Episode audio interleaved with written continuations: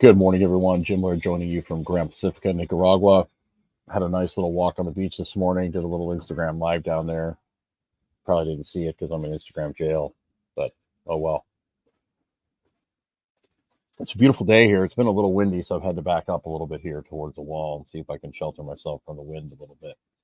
But um, the weather's been gorgeous here. We've got a couple things going on. So uh, tomorrow, today is Wednesday. Um, if you're listening on the podcast, we do do these live. So if the dates are all messed up, that's why. Um, tomorrow we'll be doing our, our weekly class that we add to our fundamentals of wellness master class. We'll be doing that tomorrow at 10 a.m. Eastern. and it's basically strength training secrets, we're calling it.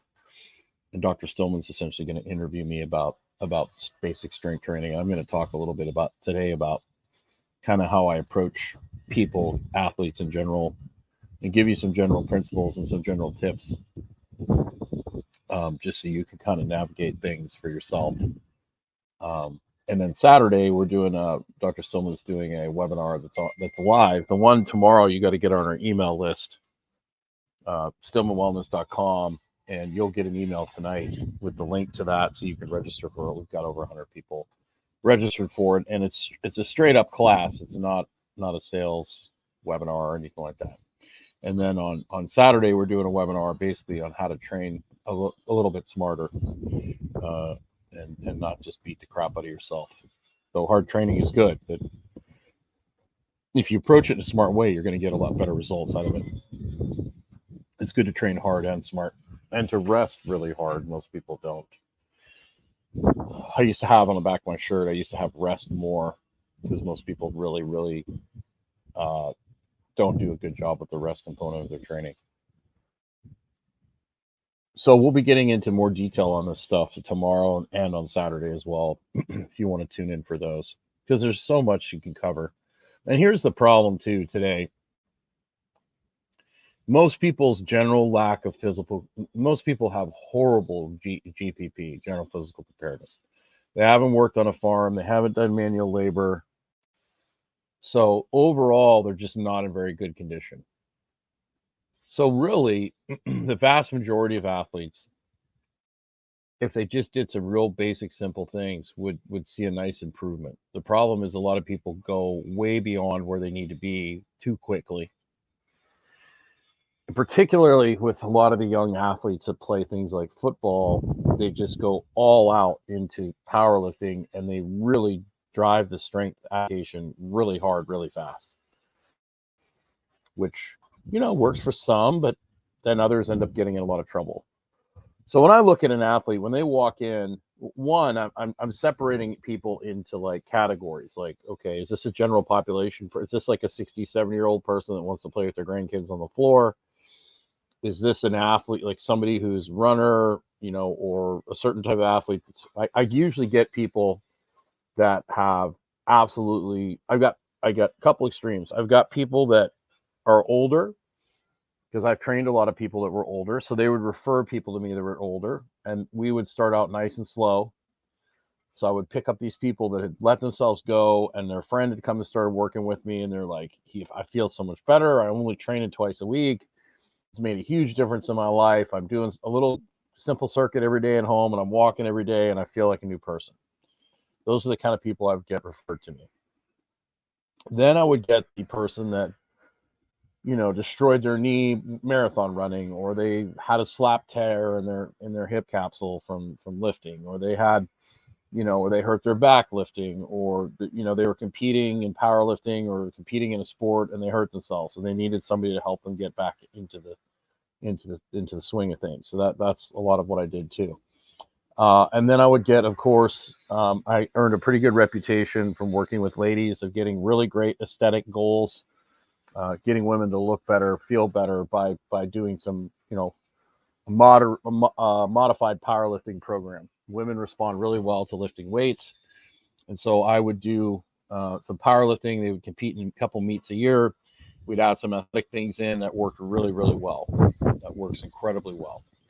Um, and then I had my athletes, and most of my athletes were, um, most of them were athletes that hurt themselves because they didn't do a very good job uh, with their training volume and their training intensity. Uh, and and then a lot of them I would get at a young age. You know, people would just see what I had done and looked at some of the other athletes, and I get them at a young age. So if I if I got an athlete or even just a regular person, one I'm going to assess them when they come in. I'm going to see how they move. Are they a bouncy kind of person, or are they like more like a, you know, like a, uh, you know, like a gorilla? Are they more like a kangaroo, or are they more like a gorilla? Right.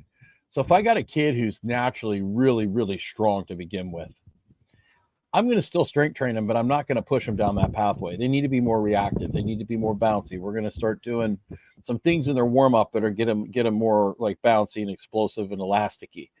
Uh, I want to make sure that I give them enough of that bounce because power is important, and raw absolute strength is important. Uh, and then people that are really bouncy and laxy, we're going to do things to make them a little more stable. So a lot of it's going to depend on body structure, body type. Um, and then I'm going to make sure that I do exercise. And I don't really use things like, you know, I'll use a straight bar. I'll coach it a little differently. You know, if somebody's got a straight bar, I'll have them, you know, put it on their back and I'll have them get their rib cage down so they're not arched really hard. I like front squats. I like his squats to start. I really like safety squat bar. I'll teach them how to back squat, but I do it in a way where they're passing a really hard arch. That's just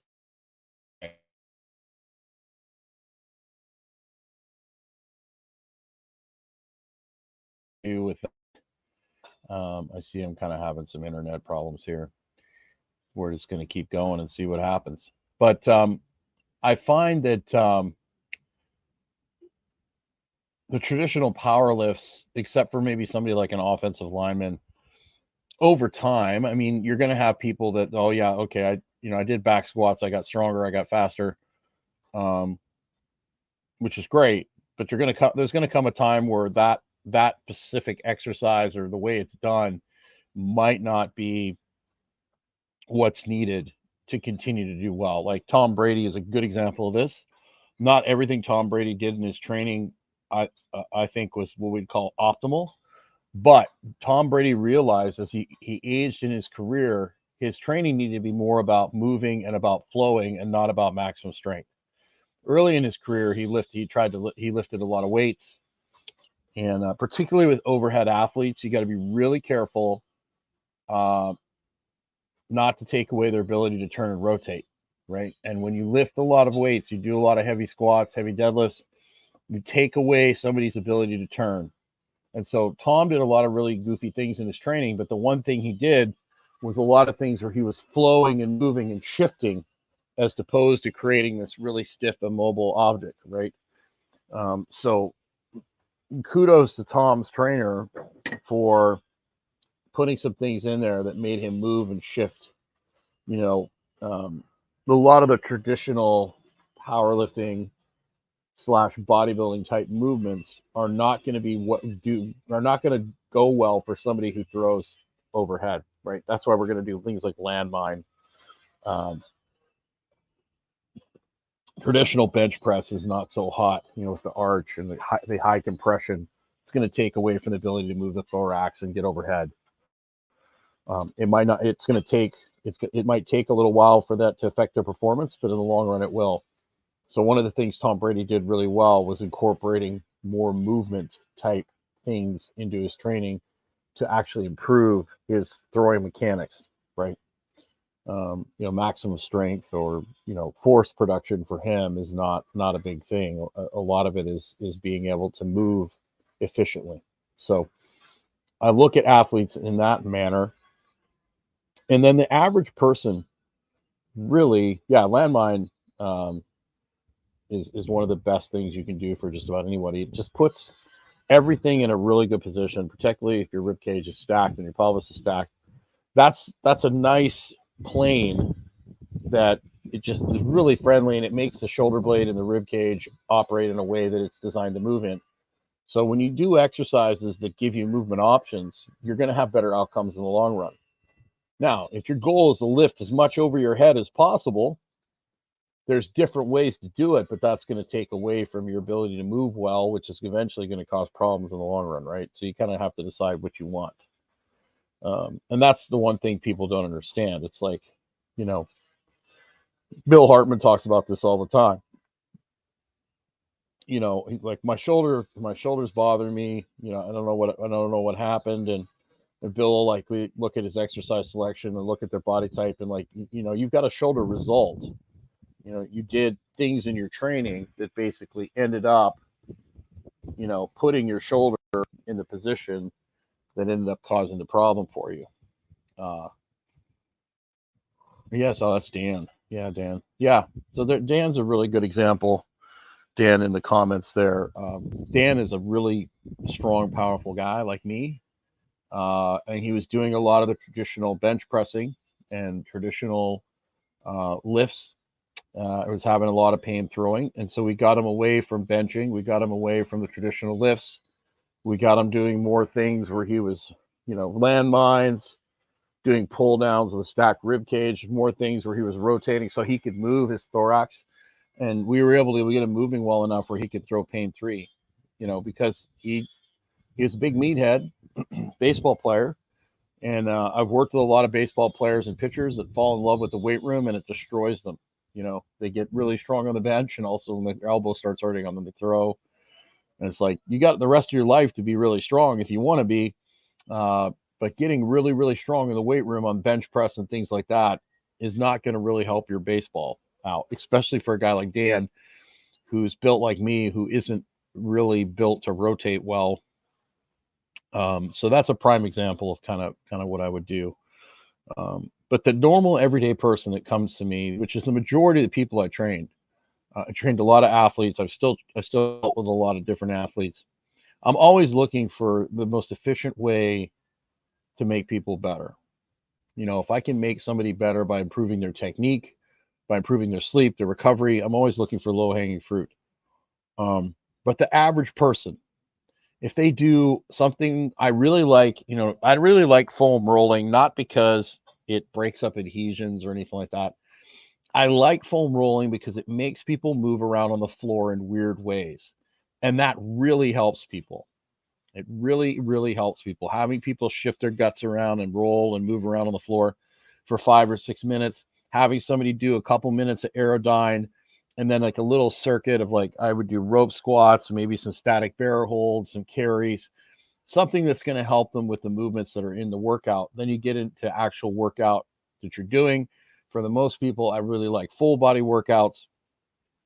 You know, pairing a squat with a press, uh, you know, pairing a row, um, with something different. You know, maybe a, a, after that you do like a like a step up with a row, pairing things together, uh, and, and you do a couple different movements, and then you do some sort of quick finisher, a short aerodyne, maybe a little sled, uh, and then you're doing a reset to cool off, to, to calm down, to, to get out of the high high threshold breathing strategy to calm yourself down to recover. And that's basically, in a nutshell, uh, what I would do with a normal person. But that all, you know, if you have somebody who hasn't trained in a long time, you know, I've got these um these mini circuits. I think if you type in feel good circuit on YouTube, got these these mini circuits that I would have people do something like that. You know, three, four, five, six times through, then maybe push the sled a few times and then go home for the first couple weeks, you know, and then you add some really simple things in. You teach them how to do the movement the first couple weeks but it's a kettlebell deadlift or whatever it is. Week one, you're just teaching the movement, you're training the nervous system to move. Week two, you challenge them a little more. Week three, week four, week five, week six, all of a sudden they're lifting a decent amount of weight. Okay. Then maybe we reset what they're doing or we keep doing what they're doing and change the rep scheme. Maybe we were doing tens, maybe now we're going to go down to fives on the main movement and we're going to keep the accessory movement, uh, you know, maybe eight to 10, right? And we're going to do it in a way if they're an athlete, depending on what we're trying to do with them, um, the tempo is going to be totally different than if it's a bodybuilder or somebody who's trying to put as much muscle on as possible. Um, somebody who's trying to put as much muscle on as possible. It's going to be more uh, controlled and slow. Someone who's an explosive athlete, you know, who's like somebody who's doing, um, like say, somebody who's a football player, um, you know, he's going to, if their goal is to, to build that power, they're going to be doing, you know, uh, very fast, explosive reps, like a dynamic effort type thing. You can use medicine balls that, you can use things like the hammer jammer. You can do dynamic push ups like that. Um, all sorts of different things. So there's different tools for the job. You know, it's there's so much information to cover. It's almost impossible to cover all of it. But if you understand the principles, okay, what does this person really need? Like me, say I wanted to start uh, wanted to start competing again, say in wrestling, right? Say I wanted to get back into wrestling. Would I need to do more maximum strength? No. I'm already playing. I would need to do more strength endurance. I'd need to get uh, I'd need to work on my technique. I'd need to basically most of my conditioning would be actually drilling wrestling. Um, I would want to do lots of things like Jacob's ladder, and that's where there's different testing. Joel Jamieson gets into this. One of the things I look at is like when I'm watching somebody train, like how much are they huffing and puffing? Um, are they breathing hard, just doing simple things? If I know that, then I need their their aerobic engine, their aerobic base needs to get bigger. Um, how hard do they have to work just to exist? And that's where, you know, extended warm ups come in. That's where walking outside comes in because everything gets easier if you have a little bit of an aerobic engine. So there's just a few thoughts. Uh, Dan, I appreciate you contributing and, and, and jumping in.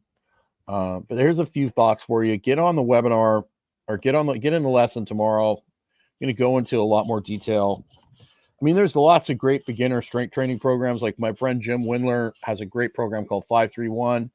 The only thing I would do is with like field athletes, uh, I would just replace something like, um, you know, the regular barbell squats or the safety squat bar squat.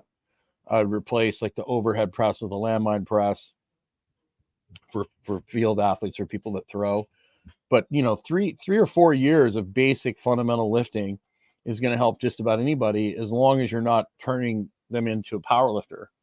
Um, that would be that would be wise for just about anyone. And I, uh, gymnastics is one of my favorite foundational uh, activities because it and all kids I think should take gymnastics because it teaches you to move in a full range of motion in all joints and control that full range of motion. Because there's nothing inherently wrong with extension. There's nothing inherently wrong with flexion the problem is is when you get stuck in in either one of those things and you can't go the other direction or you don't have the ability to switch back and forth or you don't have the ability to control that and manage that strategy right? That's when you get into trouble. So have yourself a great day. Get on our email list stillmanwellness.com so you can get in on the lesson tomorrow. You'll get an email tonight. Uh, and then saturday the links down below. It's on my youtube channel. It's on dr stillman's youtube channel. Tune into that uh, we'll get into a lot more detail on that. So have yourself a great day. Thanks for tuning in. Make sure you get yourself outside, even though it's probably cold as hell. Where you? No, it's not cold as hell. Cold is whatever slang term you want to use for it. But uh, appreciate you tuning tuning in, and have yourself a great day.